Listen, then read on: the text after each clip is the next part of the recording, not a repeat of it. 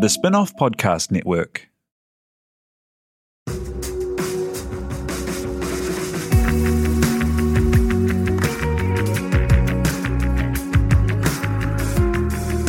You're listening to Business is Boring, a podcast that reckons it's anything but.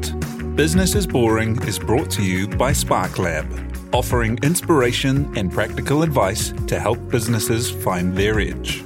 To hear more about Spark Lab, including details about the latest events, workshops, and business tools, visit sparklab.co.nz. And now, here's your host, Simon Pound. Kia ora koutou katoa. Welcome to Business is Boring.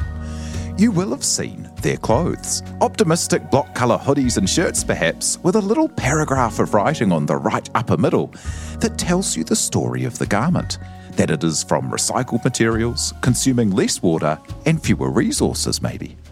The clothes are from Pangaia, a material science brand that sells fashion to support its research into better materials and methods of production and retail. It's a global leader in better fashion practice, and today we are joined by one of its executives, Eva Kruse, who herself is a pioneer in sustainable fashion. Her work spearheading the Copenhagen Fashion Summit and Global Fashion Agenda has helped fan and foster the sustainable fashion movement globally. Eva was in town with the Spark Future State series and joins us now to chat her work, conscious choices, and the future. Tēnā koe, thank you for joining us, Eva. Well, thank you for having me. Hey, so first up, how did you become interested in fashion? So you were a, a writer and editor first, right? Yeah, I was actually a TV presenter, um, and I the first show I got was um, was a talk show, and then the next one was a fashion show. And at the time, I came at it from a journalistic lens. I guess, like you right now, Simon is sort of inquiring about sustainability and fashion. Um, so I was asking the questions that a normal journalist would to the designers. So what's the new trends? What, what are we going to see? And then eventually, you know, if you do that for a long time, you kind of become, you know, an expert in it as well. Um, so I sort of grew into the industry from the media side. I then became an editor in chief of a fashion magazine, and yeah, continued to sort of be be part of the industry from the media side. Um, and then eventually, around 2003, 2004, we were a little group of people who looked at the potential for the Danish and the Scandinavian fashion industry to actually sort of grow into what you can call a competency cluster you know, use the strengths of a lot of the small, incredibly talented designers, and then a pretty big, sort of slightly boring but big commercial um, in part of the industry that did a lot of, you know, just regular boring products that they that had a big export. Um, and when we looked at that, we had critical mass to actually maybe create a proper fashion week and make Copenhagen a destination for fashion. And that led to us setting up Copenhagen Fashion Week, which had nothing to do with sustainability at the time, but was just about promoting products, promoting a new waist length, well, you know, a new color, um, and uh, yeah, and and and yeah, and just simply putting the creativity and design at center. That's so cool. As you know, anyone interested in fashion knows what a centre of fashion Copenhagen is now, and also, you know, the impact and influence of the week and summit that you that you made happen. And I think, you know, it's probably probably the, the most associated such event with sustainability. And that's interesting. It didn't start out that way. So tell me about how you became more interested and how that became more and more a focus of your work. So Copenhagen Fashion Week was a baby of an organization behind it called the Danish Fashion Institute. The Danish Fashion Institute was a network where we gathered all the businesses, the large ones and the small ones, and we gathered them around topics that we thought would be helpful for the industry to dive into.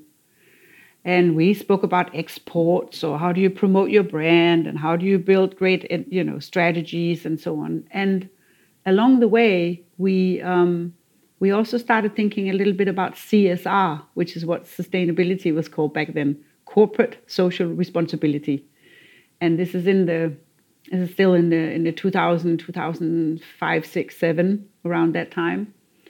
One of the trigger points for me at the moment um, was Al Gore's Inconvenient Truth.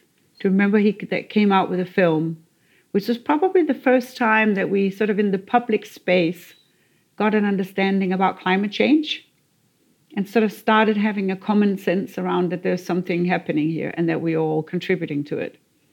And I thought, what about the fashion industry? Wonder what that impact is. And nobody knew. There was no global assessments, nothing that cut across. We knew that the industry had outsourced its supply chain in the 80s and 70s. And that goes for most Western, like especially global North companies and Western world companies. And we knew that there was difficulties or maybe I would say worse, you know, really big challenges on social implications in terms of child labor, slave labor, sweatshops. But it wasn't sort of assessed fully. We didn't fully understand the impact of the issue.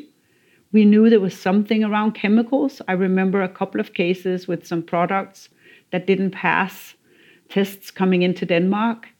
But I was just curious, what what about this industry? And I remember we brought it to the attention of the fashion industry, and we set up seminars, and we and they got really frightened at, in the beginning because most of them, and these are small, medium-sized companies, they didn't have visibility to their entire supply chain.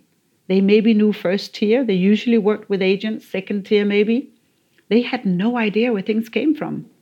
They had absolutely no idea where buttons, zippers, and stuff like that came from. They probably didn't even know where a lot of the things that was coming into their products, where they actually came from from origin. And textbook page one in sustainability is transparency. So knowing, having transparency all the way through your supply chain, and traceability that you can trace. And nowadays we need it all the way to the fiber, actually down to the field, so to the source of everything. But at this time, we were just scratching the surface. And then, in addition, um, Copenhagen was going to host the UN um, Climate Summit, COP15. We're at COP28, that just happened in Dubai in, um, in 2023. And um, the next one will be in Azerbaijan, COP20, 20, yeah, COP29.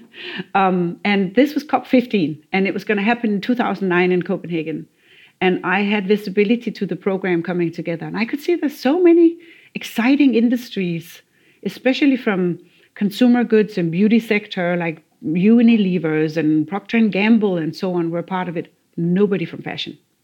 And I thought that's really peculiar because we have, we knew that it was one of the world's largest industries.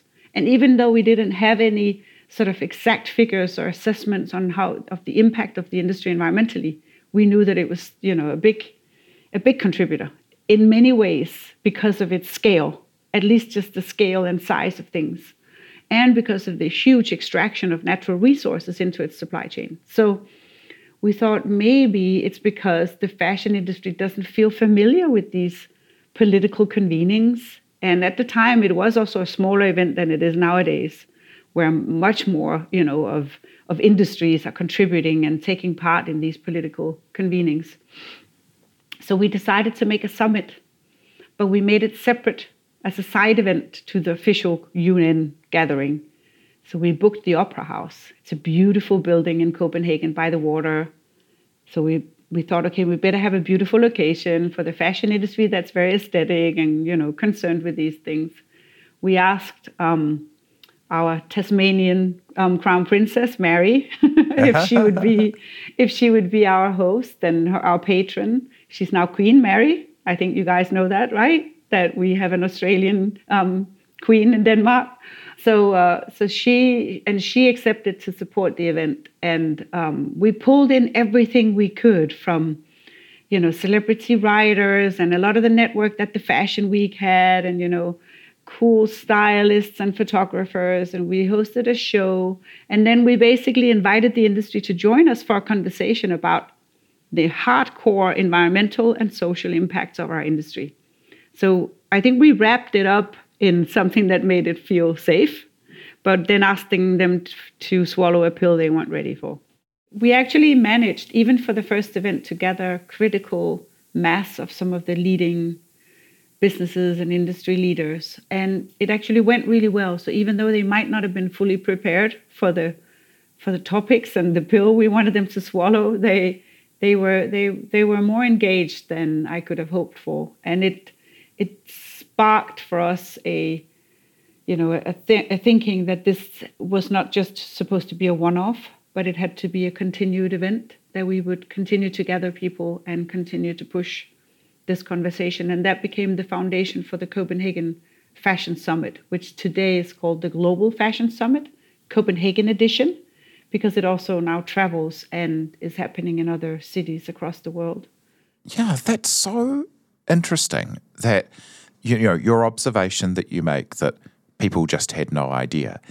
That is so recent as well because I remember looking into fashion here uh, in New Zealand, uh, you know, 10 to 15 years ago, and being amazed that we could know as consumers, like, you know, there were measures to tell us the animal welfare of the chickens laying mm-hmm. our eggs. Yeah. But there was no way to know the conditions of the people who had grown the cotton, the people who had bleached and uh, treated um, fabrics, the people who had made the clothes and any of the environmental implications along the way either. And it's amazing how much has changed in such a short time, you know, in large part thanks to the advocacy of organizations like yours. Yeah, I think it was um, it, what happens often in situations like this is that you're not alone. And I don't know how to translate this word into English, but Zeitgeist, it means the spirit of time in German. but it sort of captures that when something like this happens, and it happened in Copenhagen, and there is, of course, an international crowd of attendees, but it also happened in other places of the world. So at the same time in the US, we saw Sustainable Apparel Coalition coming together, an initiative taken by Walmart and Patagonia, two odd couples coming together and saying, let's find ways to work together as industries and also working on on the supply chain side of things. And and I, so we saw sort of it appear from different sides, and I think that's you know collectively is what you is how a movement is begun. And and that's so interesting, as you say. It's a it's a movement. It's a group of people together. And how was it that then the fashion week and the fashion activities around Copenhagen became kind of a real centre for better materials, better sustainable fashion practice, better production. How did that come to be a thing? So, as I was, when we first kicked off the Copenhagen Fashion Summit and eventually then turned the Danish Fashion Institute into the global fashion agenda and became a globally faced organization and not focusing on Denmark, I was also CEO of Copenhagen Fashion Week. And so there was already sort of a synergy, and it was many of the same team members. Eventually, we decided to separate the sustainability efforts from the fashion week because at the time they we it, we, it wasn't really um, possible for us to sort of align them fully because a fashion week essentially is about selling product pushing more product into the market and you know getting people to buy more and it was somewhat contradictory to the whole um, thinking that we with sustainability also have to look at overproduction, overconsumption, and maybe not just constantly pushing um, new products. Um, today, my successor, Cecilie Thorsmark, um, who was also part of the Danish Fashion Institute and, and summit teams since yeah early on, she has actually managed to take Copenhagen Fashion Week and turn it into the most sustainable platform, also in terms of the commercial side of things. So you know, she's really done what we weren't able to do in the early days, um, and and I think jointly the two, um, what do you call it, events complemented each other, and they both became sort of lighthouses that could be seen across the world and could attract international attention, both from buyers, from other brands, from innovations that presents new material science, from media, and so on. Um, and today they yeah so they cross pollinate you could say yeah and the point you make there that fashion weeks are all about you know just selling things yeah i think it's really interesting i've seen that you've observed in the past about you, you know the inherent parts of fashion that are unsustainable. Uh, seasons, discounting, yeah. this yeah. idea that clothes that were great five minutes ago are now 70% off because a new season's coming in. Yeah. The winter season arrives in summer. You know, like it's absolutely bonkers in many ways the way it's set up, right? Absolutely bonkers. And honestly, I think a lot of the systems that are in that the fashion industry is suffering from, we're we've created them ourselves. And we, we it is an industry that is driven from this sense of newness and that everything that's new and young and fresh and all of that is good and things that are old and could be reused is not and that is really very contradictory to where we need to go on a global scale if we're going to achieve some kind of net zero um, on carbon emissions and how we're exploitive on nature and so on. So i've always looked at this industry and, and thought okay if we can change that industry of all industries in the world we can change all of them. Because if we can in fact make an industry that is really driven from you know no point of, of sustainability and into a point of actually making products last longer be better made better made with less extraction from nature um, then we can succeed a lot because fashion is also a strong communication tool. It blends in with culture with pop culture film music you know people even people who don't say they follow fashion they follow fashion because it's in the times and it's in it's in media it's in you know it's in our society. So it's really inevitable um, to be affected by it to some degree. Um, so so i so i think there's you know it's it's a really interesting case to see how can you actually make fashion um, more lasting. And i think one of the biggest issues with with fashion industry is this wastefulness. The fact that we that we can't use products for very long. Um, we've even created silly, silly systems where we put early products, so that we put pre spring season products into the market during winter, which makes the winter products that were perfect for the season ready on the shelf, already out of date. And it means that we're marking down products that could have been sold at a, at a better price for business and also maybe making consumers buy a little less because we simply can't continue to consume for this this hunt for constant um, markdowns and just constantly hunting for for for yeah for, for lower price. It's part of scrutinizing the whole system, and unfortunately, it still is a good business model for many businesses to overproduce and mark down their products, but it isn't helping where we need to go, where we shouldn't overconsume and and over um, overproduce. And we'll be back in a moment with Eva to talk about her work at Pangaia, a company working to make better materials and methods in fashion production.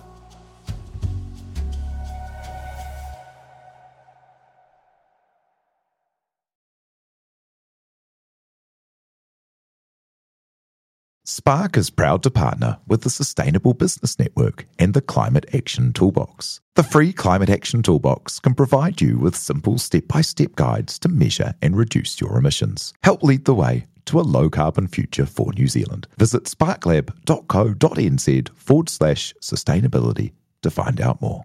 Are you making the most of your KiwiSaver investment? Generate is an award winning KiwiSaver provider with a track record of strong long term performance. Making a smart decision now could add tens of thousands of dollars by the time you reach retirement. Book a no obligation chat with a Generate KiwiSaver advisor today at generatekiwisaver.co.nz slash get advice. A copy of the product disclosure statement is available at generatekiwisaver.co.nz. The issuer of the scheme is Generate Investment Management Limited, and of course, past performance does not guarantee future returns.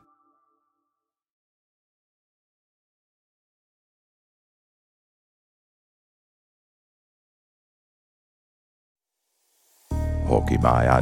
Welcome back to Business is Boring. So, tell us, Eva, about your work with Pangaia. As you mentioned there, that you know, if, if you can make fashion, if you if you can help be part of things that make fashion a force for advancing a conversation and showing how things can be better, it can be really impactful, right? So, what does that company do? And a lot of people would be familiar with the clothes as they're very distinctive with the wee messages on the you know upper right uh, uh, front. Um, but yeah, what, what what's the story behind that company? So Pangaia was actually born into the world as a material science company. If you look at the impact of the fashion industry, the absolute biggest environmental footprint comes from the materials. It's the material sourcing, which in, in, in the case of natural fibers means, for instance, cotton that you source from a field. And even though cotton is a natural fiber, and many people will think, oh, it's a good thing, you know, cotton is natural. It is the very land intensive um, fiber. It's, it's one of the thirstiest crops in the world, so it takes a lot of water, and we don't have a lot of that on the planet and it's the, high, the one crop in the world that uses the most pesticides, which we also know is killing the pollinators and you know killing a lot of biodiversity. So it's really not necessarily a good thing if it's if it isn't grown in the right way. So the environmental footprint could come from you know the sourcing of natural fibers, but also of course from the sourcing of a lot of synthetics. More than 60% of fashion is actually made from fossil fuel. So it's synthetic polyesters and nylon. And even if you hear a lot about people recycling polyesters nowadays, it's still polyester. It's still plastic. It still threads microfibers that ends up in oceans and they come into the bodies of all of us and it's in our foods and in our children and so on. So we need to look at the material input. It's also the processing of materials that has a big footprint in terms of water, wastewater, chemicals, dyes, that are polluting rivers. You know, it's killing biodiversity, fish life, marine life. Um, we see people around um, developing countries that are walking with bare feet in in big jars with dyeing, you know, for fabrics and so on. So it's it's a massively polluting um, industry on the environmental side.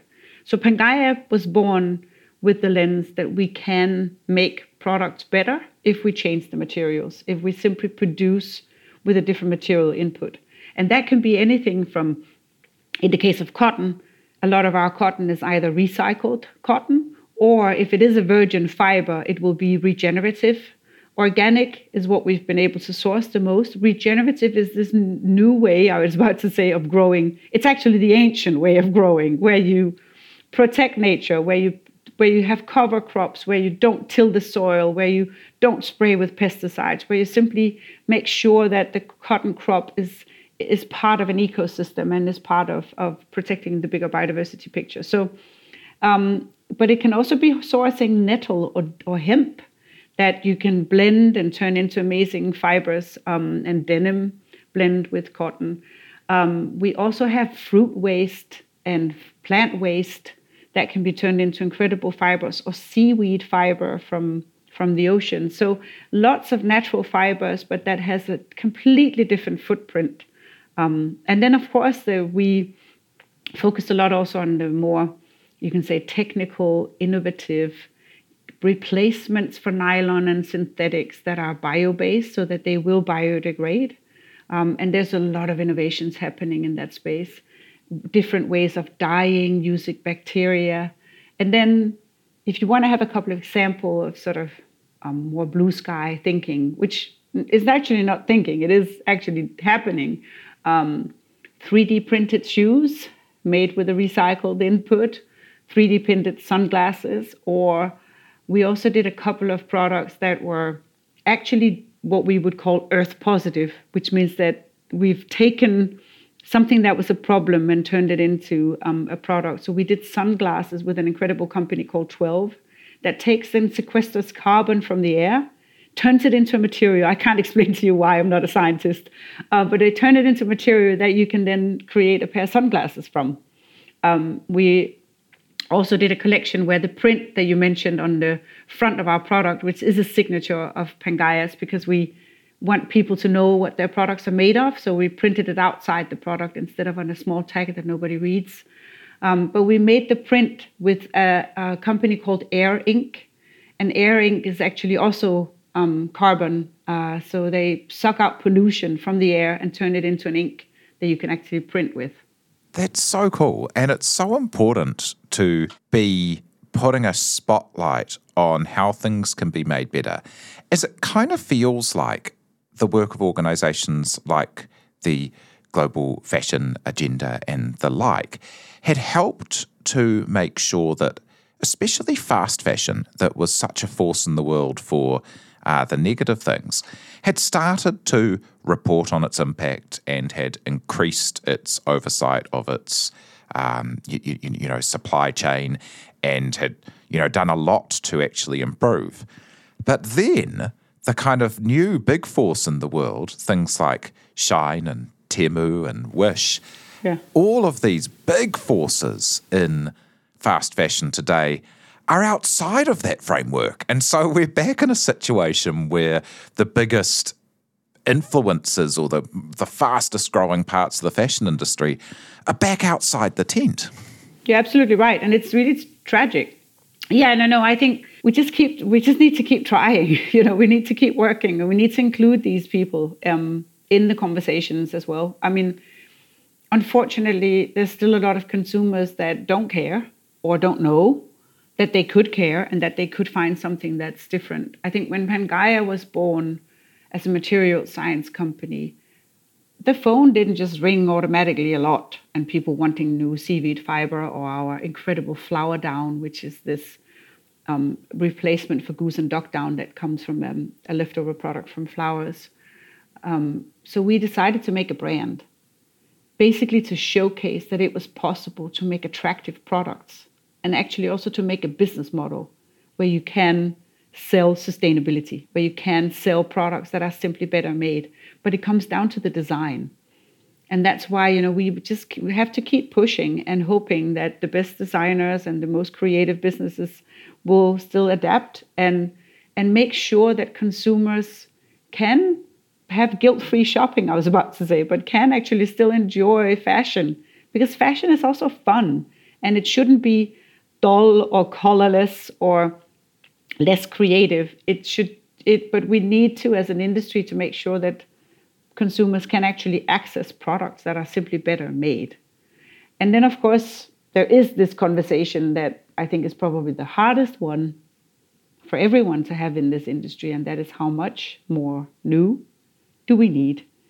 And if the Shein's and likes just keep pushing new products into the market on a daily basis or yeah or even oft, more often you know. How do we then get consumers to think they don't need new constantly? Is there another way of consuming back to can we give shelf life for a product a little bit longer? Can we value what we have a little bit longer? Or should we simply look to circular business models service models rentals resell so that what is what might be new to you might not have been a new product because it might have been mine and you're buying mine so it feels new to you but it has had less impact because it's reused so i think that i mean i think there's lots of opportunities um, and then the very difficult conversation which is this you know how do we grow in value without necessarily growing in volume which is such a difficult challenge in the way businesses are set up yes. with growth as their relentless growth as the goal, right? Completely, and it's our it's how our societies are built. We measure up each other up against GDP. It's all a growth assessment. It's it's even in our language. It's positive to grow, right? Um, so, and we do need to figure out how do we shift that and think of growth and happiness. They have a happiness index in Bhutan instead of a GDP index. You know, I think maybe we need to look to other cultures. You know, I, am having now been in New Zealand and in Australia. I'm, you know, I'm quite impressed with how people in that region seems to appreciate nature more, and there's um, an appreciation of always about the indigenous cultures and the heritage of where you came from. And I think even that shows a different lens and view of the world that I think may, we've lost in many other parts of the world. And so, if I, yeah, it's like when I said that regenerative is a new way of growing, it's an old way of growing. And you could also say circularity. Yay, great concept. People talk about circular economy, it's a big deal and a big concept. It's what indigenous cultures have done always. It's how they live in balance with nature. And nature has invented circularity a long time ago. That's how everything is connected. Um, that things become and then they turn into something else and it stays in an ecosystem. So I, I, there is things that we can learn if humans are just willing to listen. What heartens you at the moment in the world of sustainable fashion and better practice? I mean, there are those big forces like the new fast fashion guard. Yeah. But then there are, if you look back just 10 years, there are so many more choices, right, for making conscious fashion decisions. And there are many more ways for people to be mindful and aware of their impact with their choices, right? There is, but we still have a long way to go. When we began the journey, we had about 1% organic cotton on the market. Guess what? In today's world, we have about 1% organic cotton on the market. Is that right? Yes, we've got more recycled fibers, and we, of course, have the regenerative on its way, but it's minimum quantities. But we've grown in volume, and that's the sad side. So we've just increased. It's a little bit like they say, oh, renewable energy is growing massively. Yes, but we haven't decreased in the use of fossil fuels. So we're just using more energy. And so we are on a growth trajectory globally in all industries and in the way our societies are set up that is just on the wrong course. And we know that. Have, are you guys familiar with a concept called planetary boundaries? Tell us about it. It came from Professor Johan Rockström, and he's um, a, a Swedish scientist, and he said the planet has a budget. It has a budget every year of natural resources and ability to sequester and hold carbon and sort of, yeah, be in balance. And we're exceeding that budget on a yearly basis more and more and more. So there's a day of the year that they call it the overshoot day. And that date is, I think, in June now, and it's moving upwards. So it's, it's it's becoming, you know, sooner and sooner in a year we're exceeding the planetary budget. So at the moment they say we use one and a half planet in resources, and if we continue like this, we're going to need three planets to keep to keep sustaining us. So uh, that heartens me, and it worries me that it does it doesn't feel like we can stop the engine properly. And of course, we're seeing more and more sort of global catastrophes and unfortunate, um, you know, both um, nature catastrophes and, and now also humanitarian ones with wars appearing everywhere. And it feels like the world is very uneasy. And I'm worried that we need to come to that extreme before people fully wake up and maybe consider some of their choices. And I wish that we had a sense of importance as individuals. For me, it just feels like because we're we have so much access to information, like you said, we have there's so many choices. We also get so much news and maybe also fake news and distorted news. And so it's so difficult to navigate. And I think if we're overloaded with information, it can also make us a little bit um, sort of hopeless. It's overwhelming. And that hopelessness, I think, unfortunately, for many people, makes them more paralyzed than active. They go, what does it matter? You know, I'm just a little fish in the pond, you know, what does it matter what I do? You know, I might as well just continue like I used to. Maybe I don't recycle. What does it matter if I do that? What does it matter if I buy organic, you know? And and people become also in times of recession and things that are uneasy in the world and people are maybe afraid, you know, people pull in. They shutter themselves and and that's the least we should do. We should get out there and get together because I think when we're together, we feel that collectiveness and that we're not alone and we're all in it together.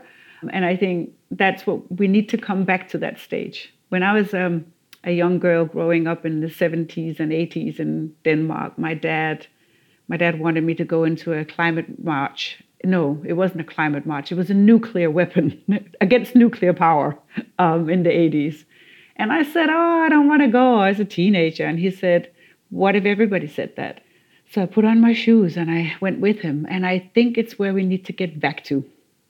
We need to get back to that sense of it actually does matter what you do. Because what if everybody said, what does it matter? And even the little things will count. The little choices we make on a daily basis, what you spend your money on, what you spend your time on, what you say, but really where you spend your money, of course, also who you vote for. But I think in today's world, almost where you spend your money and what you do with product, how you care for things, your respect for the resources that went into it, the externalities, the cost it had for the river, the field, the forest, the worker. Just having that thought about everything we use instead of just blindly going into the grocery store and just pulling things down from the shelf and think the cucumber came out, came out of nowhere. It didn't. It came from somewhere and somebody grew it, and maybe there was even a pollinator involved. Maybe, you know, there was human hands. Maybe there was a there was soil that was extracted there was a plant there was sun there was you know so there's just so many things that goes into each and everything that we use and i think yeah if we could come back to like a sense of yeah individual power that would make, matter a whole lot yeah I, I love that and I, I i think that's so true right that people do feel overwhelmed and then they think, well, it doesn't matter, you know, just do the terrible things. But when you make things tangible and real, yeah. and that's what I love about the work that you're doing at Pangaia, where you know, with the work around bees and pollination that you're doing. And mm. I think so often in sustainability chat with fashion and clothes, you know, people are like, oh, you know, it's carbon zero and we saved this many kilograms of um, embodied carbon or whatever. And I think those are, they're, they're very valuable ideas, but they're quite abstract, right? Yeah. But when you actually bring it down to things that are real to people, like supporting and helping the health of, of bees. Tell us about your work there. Yeah, thank you for a good segue into that. So, um, just to zoom out and explain why. So the, at Pangaia, biodiversity is part of our sustainability strategy. We call it one of our impact pillars. But biodiversity is a really abstract concept. We did a little bit of analysis on it. We did some social listening. So you can basically listen to what's being talked about on different social media platforms. We could see that climate change is a topic that's mentioned a lot. People talk a lot about it, had a lot of traction. And then when we looked at biodiversity, it had nothing. People don't talk about it. And then we thought, okay, why is that? Why do people not talk about biodiversity? And I also remember when I was heading up the global fashion agenda, we tried to put it on our stage a couple of times. It didn't really have much traction. And even with an industry that actually has a lot to do with biodiversity, because fashion is a lot of, you know, made from products that comes from nature, a lot of them. And then we thought, okay, how can we make biodiversity more relatable? What if we call it nature? But nature is still a very big concept. What about nature do you mean? How does that relate to me? And then we thought, could there be anyone from nature that could sort of serve as the ambassador, the poster child? Um, and there we thought about the pollinators, and in particular the bees as the sort of most famous of the pollinator group, but all of the pollinators are equally important um, to the diversity and to keeping us all alive. And then we tested the theory with a lot of scientists, and we said, what if we made the bees and the pollinators the, the ambassador, sort of, and, and getting, by telling the story of the beautiful work that these little creatures do for us, we can tell the story about the ecosystem in which we're all dependent and where humans will not be far behind if all the bees and pollinators decline. And that's what we're doing right now. So we're actually currently speaking to other businesses and getting them on board with us to create a massive global campaign called Be the Change. So be with a double E. and we're launching a new nature documentary. And we're going to go live in May, World Bee Day, which is May 20. Um, and hopefully over the next six years, our aim is to reach 2 billion people not just with the social media post, but actually reach them in the way that I described before in getting them to understand that what they do matters and that they can help bring back our nature and more balance by helping support um, biodiversity and bees and pollinators by planting wildflowers, moving away from pesticides. You know, it will help human health, connectivity, it helps communities, we'll have better food crops you know so it has so many effects on human lives to have this focus. And i think it's a to your point as well about how co2 emissions feels abstract and it's sort of fluffy and airy right? In every way. Um, you know the, this feels more tangible and these are living creatures. And it is actually a climate agenda as well because if we unlock nature's potential to help us on the climate change quest, it can actually represent a third of the solution. So, but not if we keep torturing nature the way we do. So, focusing on all the steps that we need to take to preserve the pollinators, we can actually help unlock a lot of the nature, you know, ability to help us mitigate climate. Yeah, I love that, and I love the idea that you know people can do things themselves. You know, rip up your uh, lawn and instead yeah, replace don't mow it, your lawn. Instead, yeah. replace it with wildflowers, and then you don't Yeah. use any petrol and emissions and these terribly tuned engines and lawnmowers. Yeah. and then you create little islands for bees, and like anyone can do that. It doesn't take COP twenty nine. No, exactly. you can help And- the pollinators. exactly, and you have you have your Sunday to yourself. You don't have to mow your lawn. Yeah, love it. And as a final thought, Eva, what will success be for you, and what will success be for your work in sustainable fashion? I think success for me professionally and for the work is the same, right? You know, I really want to achieve positive change and progress. I'm a stubborn optimist. So even if I sometimes look back at the many years that went with the fashion industry and I think, oh my God, we've come nowhere, then Shein, Shein pops up and, you know, others. I do think we've come some way, and yeah, evolution just takes a long time, and um, and I do still believe in humans and humans' capacity to actually make the changes that are needed. So yeah, I yeah, I'm, I'm just going to cling on to my stubborn optimism and and and still be hopeful that that we can make it. On a personal level, I think I I do need to work a little less, and that's the problem when you're very passionate about what you do, and when you, you sort of wake up in the morning and think, I need to save the planet, I need to save the bees, to save humanity, and then you still have a lovely family that um, that also needs you. So, if yeah, if I could, if I could choose, I would fundraise some more money so we could be a bigger team, and so there'll be a little bit of time for me to also be with my family. Oh, lovely. Well, thank you so much for sharing your story and the work you do, and we will let you escape into the night.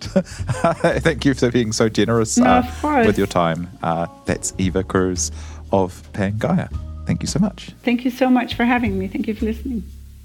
So, thank you to Eva. Thank you to you for listening, and for everyone who helps make this possible, like our producer, Te He Butler. Please do rate and leave a review if you like what we do. E noho